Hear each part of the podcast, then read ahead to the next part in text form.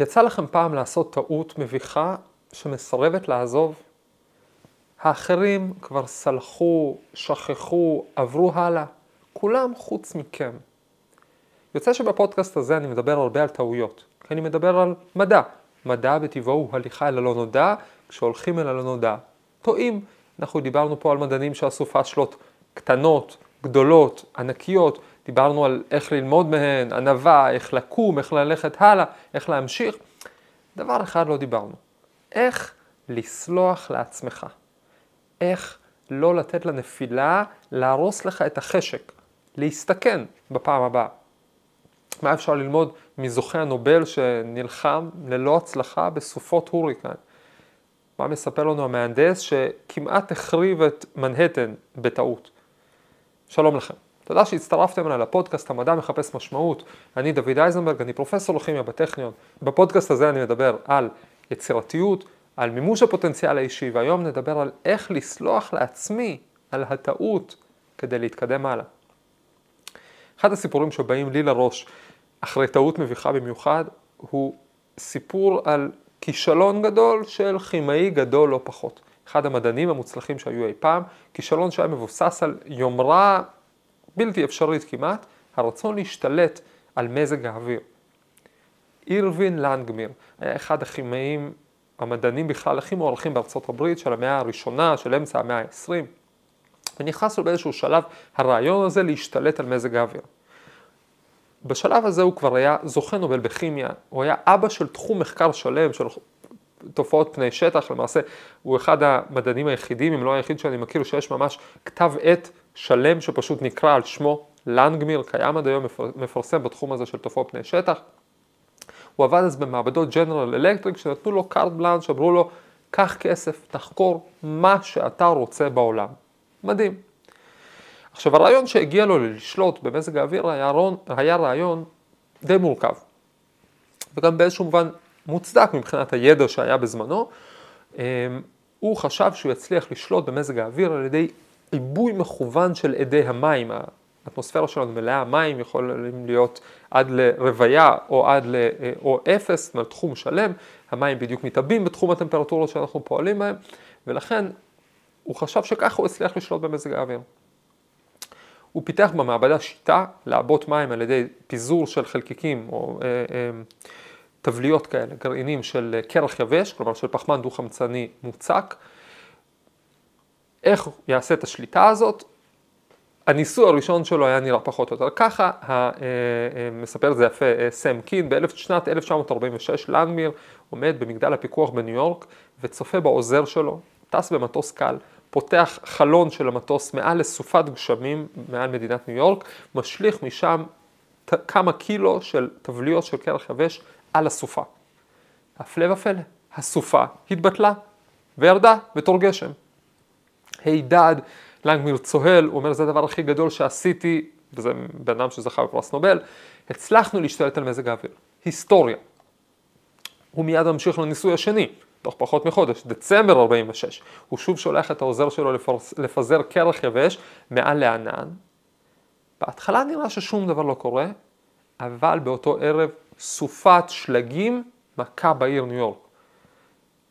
15 סנטימטר שלג, פקקים, תאונות, הפסדים גדולים בקניות של כולם לקראת כריסמס. מעל הכל לנגמיור צועק, היסטוריה, היסטוריה, הפכנו סופה לשלג, גר... השתלטנו על מזג האוויר. אנחנו לפחות לומדים להשתלט על מזג האוויר. אבל בעוד לנדמיר צוהל, עורכי הדין של חברת ג'נרל אלקטריק, שבשביל העובד כמעט מקבלים שבץ, אם אנחנו עשינו את הסופה הזאת, אז אנחנו עכשיו מחויבים מבחינה משפטית בכל הנזקים של התאונות, של ההפסדים. בקיצור, הם מכריחים את לנגמי להצהיר שהניסוי שלו נכשל, שהוא בעצם לא יודע לשלוט במזג האוויר, והם מבקשים ממנו בנימוס לא לגעת יותר בעננים בבקשה, תודה על תרומתך למדע, לך תעשה בבקשה משהו אחר. הנה רגע מפתח. באחד מרגעי השיא של הקריירה שלו מבחינתו, במקום לקבל מחיאות כפיים, הוא מקבל מקלחת קרה, כופפים את היד שלו להצהיר כל מיני הצהרות משפטיות שהוא לא שלם איתן, ובעיקר מה שהכי קשה למדען אמיתי, אומרים לו, תפסיק את הניסויים האלה, מאיתנו לא תקבל יותר אגורה, אנחנו לא מוכנים לשאת באחריות לזה. לנגמיר לא מתייאש. הוא לא אה, אה, נשבר מהכתף הקרה הזאת, הוא משכנע את הצבא האמריקאי לפתח שיטה, לבטל סופות הוריקנס, סופות שגורמות למוות, להרס רב בשווי אה, אה, מיליוני דולרים בשנה דאז. הרעיון שלו דומה, איך נכבה הוריקן, נשליך לתוכו קרח יבש, באמצע ההוריקן יש את עין הסערה, יש בה תת לחץ, אם נעבה שם את המים, העיבוי יפלוט חום, החום יעלה את הלחץ, וזה יגרום לביטול או לפחות לפיזור והאטה והחלשה של סופת ההוריקן. זה החישוב שלו. היום אנחנו מבינים שזה לא נכון, אין מים בתוך עין הסערה, אבל בסדר, זה היה המידע שהיה לו, זה מה שהוא חשב שהוא יכול לעשות. לגיטימי. הוריקן חלש, חוצה ליד פלורידה. הם הפעם מחכים בזהירות, לא להתעסק איתו כשהוא מעל האדמה, מחכים שהוא ילך לים, שולחים אחריו מטוס פי 17, ושוב העוזר שלו, בעצם הפעם זה לא העוזר שלו, הפעם זה אנשי הצבא, טסים מעל ההוריקן, מפילים לשם 80 קילו של תבליות של קרח יבש. ומחכים שההוריקן יתבטל. למרבה הזעזוע, ההוריקן מתחזק, מתגבר, תופס תאוצה, עושה תפנית של כמעט 180 מעלות, דוהר בחזרה לכיוון החוף, לכיוון ג'ורג'יה, סוואנה ג'ורג'יה, מכה בעיר הזאת, חורש אותה, הורג, הורג בן אדם אחד, פוצע אנשים, נזקים של מיליוני דולרים. אוי ואבוי, זה לא בדיוק עבד. לנגביר נמצא שוב בדיוק באותו ברוך שהוא היה עם ג'נרל אלקטריק, רק עכשיו עם הצבא האמריקאי. אם הוא יודע שזה הוא עשה, יכריחו אותו לשלם פיצויים. אם הוא יגיד שזה לא הוא, הלך המחקר.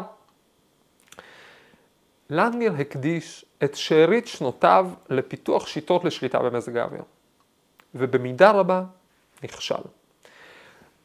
זאת אומרת, הוא ניסה לבטל הוריקנים, הוא לא ממש הצליח. הוא טען שהוא מצליח לזרוע עננים, לפעמים כן, לפעמים לא. בניתוח שניתחו כבר בזמנו, הם אמרו, שאת חלק מהסופות האלה חזו, חלק מההתנהגויות האלה בעצם, יש שינויים קדימה ואחורה, למעשה האופן שבו הוא הצליח לחמוק מאחריות משפטית על מה שהוא עשה לסוואנה ג'ורג'י היה כי היה איזה מטאורולוג שראה שכבר הייתה איזה סופה כזאת שעשתה את זה פעם. אגב, הכל מתואר מאוד יפה אה, בספר אה, Caesar's Last Breath של סם קין. מצד שני, הרבה מהידע שלנגמיור אסף הוא ידע בעל משמעות. השיטה שלו שהוא פיתח של זריעת עננים על ידי כסף יודיד, זו שיטה שהשתמשו בה אה, כשהתפוצץ הכור הגרעיני באוקראינה, בצ'רנובל, ולא רצו שעננים רדיואקטיביים ייקחו את, ה, אה, אה, ייקחו את כל הקרינה למקומות אחרים, אז זרעו אותה כדי שיורידו את הגשם. זה גם מה שעשו שלטונות סין באולימפיאדה שהייתה בבייג'ינג ב-2008, שהם זרעו את כל העננים בסביבה כדי שיהיה שמיים נקיים לאולימפיאדה, אז זה עובד. ואולי התובנה הכי חשובה שלנו רוצים מכל זה, זה שמזג האוויר הוא הרבה יותר מורכב ממה שאתה חושב. עכשיו אני רוצה להסתכל על נקודה אחת מאוד מסוימת בסיפור הזה, וזו הנקודה שבגללה אני אוהב להיזכר בו ברגעים של כישלון מביך. בדרך כלל כשמספרים על כישלונות של מדענים שניסו ולא הצליחו, במיוחד כשזה מישהו עם מוניטין, זוכה נובל, איזה רעיונות נכנסו לו לראש, יש איזו נימה כזאת, קצת מרושעת, קצת של שמחה לאיד, קצת של בסדר, בסדר, חכמים, חכמים, אבל די טמבלים. לפחות הספרים, יש לי כל מיני ספרים כאלה על, על הכישלונות הגדולים, הפאשלות הגדולות, הם, הם, זאת קצת האווירה, אה, אה, אה, תראו אותם. חשב שהוא משחק באלוקים, מסתבר שזה לא כזה פשוט. לי הסיפור הזה נותן השראה, הוא משמח אותי. כי לנגר היה מוכן לסכן את כל מה שהיה לו. היה לו מוניטין של זוכה נובל, הייתה לו משרה בטוחה, היה לו חופש לחקור מה שהוא רוצה, היה לו תחום מדעי שהוא יכל לחלוב ולחלוב ולגלות בו עוד ועוד דברים. והוא הסתכן בזה שהוא ילך למקום חדש, והוא יצא בסוף קצת ליצן, והוא באמת יצא בסוף קצת ליצן, ככה מספרים היום את הסיפור עליו, עם הניסיונות שלו לכבות הוריקנים. אבל אחרי המכה שהוא קיבל בג'נרל אלקטריק הוא לא ויתר והלך לצבא, ואחרי מה שהוא עשה בצבא לג'ורג'יה הוא המשיך לנסות עד, עד סוף ימיו לעשות ניסויים מטאורולוגיים בניו מקסיקו. ולמרות שבשורה התחתונה אולי לא הצליח או לא כל כך הצליח, אנחנו יכולים היום להגיד שהוא פשוט הקדים את זמנו. הרי בימינו כשמתעסקים הרבה מאוד עם אקלים, יש קולות מאוד רציניים שאומרים שצריך לחזור ולהשקיע בתחום המפחיד הזה של geo-engineering. האם לפתח יכולות, לפחות להבין, לפחות מבחינה מדעית, לשנות את מזג האוויר, אם, יהיה פתאום איזו התחממות דרסטית, אקספוננציאלית, האם נוכל לבלום אותה באיזשהו אופן. כדאי לחקור את הדברים האלה, ולנגניר אפשר להגיד היה אחד החלוצים. לפחות הוא ניסה. כתוב בגמרא, ארבעה מתו בעטיו של נחש. מה זאת אומרת בעטיו של נחש? בגלל הקללה של הנחש, שבני אדם נגזר עלינו למות. השאר מתים כי יש איזה חטא שבגללו הם מתים, אבל ארבעה מתו אך ורק בעטיו של נחש. הם לא עשו שום דבר רע, לא חטאו בכלל, רק בגלל הקללה שאנשים צריכים למות הם מתו. מי הם הארבעה? בנימין בן יעקב, ועמרם אבי משה, וישי אבי דוד, וכלאב בן דוד. זאת רשימה מאוד מעניינת של ארבעה אנשים שלא חטאו מעולם. כי מדובר גם על אנשים שלא מסופר שהם עשו משהו טוב, או מעניין, או חשוב במיוחד. זאת אומרת, הם לא חטאו, אבל הם גם לא ממש עשו. כך גם אומר קהלת, כי אדם אין צדיק בארץ אשר יעשה טוב ולא יחטא. יעשה טוב ולא יחטא. יש אולי מישהו שלא יחטא, אבל אולי זה כי הוא לא עושה טוב. ומי שמנסה לעשות טוב, קשה לו לחטוא מלשון להחטיא, לפספס, קשה לצאת לדרכים חדשות אם אתה רק מנסה לחמוק מלפספס. אבל אתם יודעים מה? לנגביר, למרות הסיפור שלו עם המטאורולוגיה, היה ונשאר מדען מוערך ומכובד. מה עם מישהו שממש הושפל בעקבות טעות שהוא עשה? מישהו שממש הביא הרבה אנשים לסכנה גדולה. בטעות, ההשפלה של לנגביר היא כלום, לעומת ההשפלה שמהנדס הבניין הנודע, וויליאם או ביל למסריה, קיבל מסטודנטית באוניברסיטה. השפלה שהביאה אותו לסף של לשים קץ לנפשו ולחייו, אבל גם משם הוא הצליח לחזור בסיפור מדהים ומעורר השראה, אני מאוד אוהב את הסיפור הזה, יש גם בסוף איזה פרט מעניין שביררתי שממש בהקשר הזה. השנה היא שנת 1978, סטודנטית בשם דיין הרטלי, עשתה שיעורי בית בתואר שלה, תואר בהנדסה באוניברסיטת פרינסטון בארצות הברית, והיא קיבלה מטלה לחשב עומס רוח על בניין. בניין מסוים, סיטיקורפ סנטר, בניין חדש שהוקם רק בשנה שלפני כן במנהטן, בניין גורד שחקים, יפה, והיא עשתה את החישוב שצריך, איך אמרו לה לחשב איך עומד בניין בפני רוח מהצד, בניין עם חתך מלבני, זאת אומרת הרוח הכי חזקה לכאורה אמורה לפעול עליו כשהוא פועל כמו מפרש, כלומר מהצדדים. היא עושה את החישוב הזה, היא מראה שהבניין יעמוד בעומס של הרוח, ואז היא מגדילה ראש. אני לא, לא צריך למצוא בסיפור אם זה היה בשיעורי הבית שלה, לא היה, איך, למה היא בדיוק עשתה את החישוב הזה, אבל היא בדקה מה יקרה לבניין אם הרוח תבוא מהפינה, שבדרך כלל זה לא, לא אמורה להיות בעיה, כי רוח שבאה מהפינה מפעילה פחות כוח על הבניין. אבל פה ספציפית היה בניין מיוחד. היו, עשו כל מיני שינויים בתכנון תוך כדי הבנייה, בין השאר כי היה שם איזה כנסייה קטנה במנהטן שלא רצו להרוס, אז בנו מין עמודים מעליה, ככה בזוויות, כל מיני תמיכות מיוחדות, והיא עשתה חישוב מה קורה בזו... אם הרוח פוגעת בזווית. והיא גילתה שהבניין עומד ליפול, או אמור ליפול, או אם תבוא רוח שבאה לעיתים די קרובות, לא מאוד נדירה, אז הבניין הזה ייפול. לא ידעה מה לעשות. דיברה עם הפרופסור שלה, בסוף החליטה להתקשר לחברת ההנדסה של למסריה, אותו מהנדס בניין נודע שמפורסם בגולדי השחקים שלו, והחליטה לבדוק, אה, לשאול אותה מה קורה עם זה.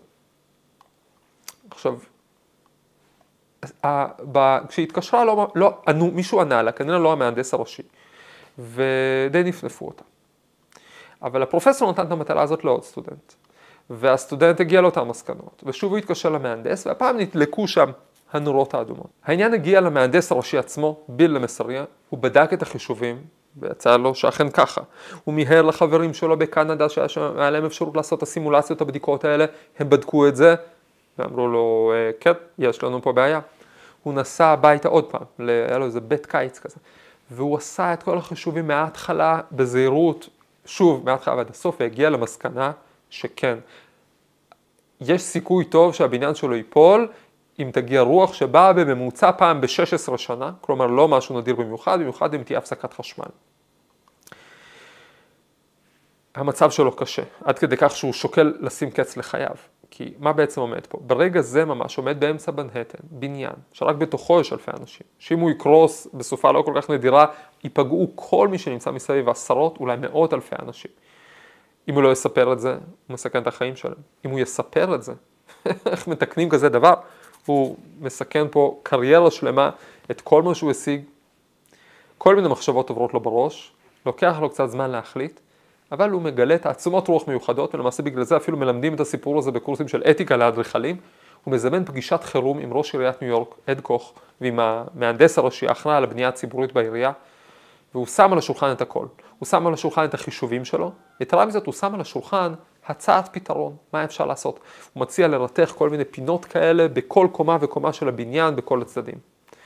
ראש העיר תופס את הראש, המהנדס הראשי תופס את הראש, חושבים, בסוף אין להם ברירה, הם מסכימים להצעה שלו. הם מזמנים אליהם שותף נוסף בסוד, הם היחידים שידעו על זה, שותף נוסף לסוד, את ראש ועד העובדים של הרתכים, אנשי הריתוך בניו יורק, אומרים לו, תשמע, תעשה מה שאתה רוצה, אבל תביא לנו את כל אנשי הריתוך של ניו יורק כל לילה למשך כמה חודשים, כי אנחנו חייבים לעשות את העבודה הסודית הזאת בלי שאף אחד ידע, הם החליטו לא לגלות על זה לאף אחד, כדי לא לזרוע פאניקה. וזה מה שקורה. בשלושת החודשים הבאים, כל הלילה, כל לילה, צוותים של רתכים מוסיפים את הפינות תמיכה האלה בכל קומה וקומה של הבניין. באמצע עבודות, סופת הוריקן מתקרבת לניו יורק, הם כבר שוקלים להכריז על פינוי כללי של כל הרובע שם במנהטן, בסוף הסופה משנה כיוון והולכת למקום אחר, אני לא יודע, אולי זו רוחו של אירווין לנגמיר מהסיפור הקודם שזרעה להם שם תבליות של קרח יבש. בכל מקרה הם עומדים במשימה. כל הסיפור הזה נשאר סוד כמוס עד שנת 95, 17 שנה אחר כך, 15 שנה אחר כך. עיתונאי מגלה על זה, מתירים את זה לפרסום. מספרים את זה כדוגמה לאומץ, להחלטיות של הסטודנטית, דיין הרטלי, שמנעה אסון, וגם לאומץ וליושרה האישית של המהנדס, למסוריה, שהודה בטעות שהייתה יכולה לעלות לו בקריירה בשביל להציל חיי אדם. וכל זה טוב ויפה. אני מסכים עם שתי הזוויות האלה. אבל אני רוצה לשים פה לב לעוד נקודה. אני הלכתי והסתכלתי, חיפשתי, לקח לי זמן, לראות מה המהנדס הזה עשה בשאר שנות ה-80. זאת אומרת, מיד אחרי, 79, 80 והלאה, מיד אחרי שהוא קלט שהוא עשה את הטעות הזאת, מיד אחרי שראש עיריית ניו יורק קלט שהוא עשה את הטעות הזאת.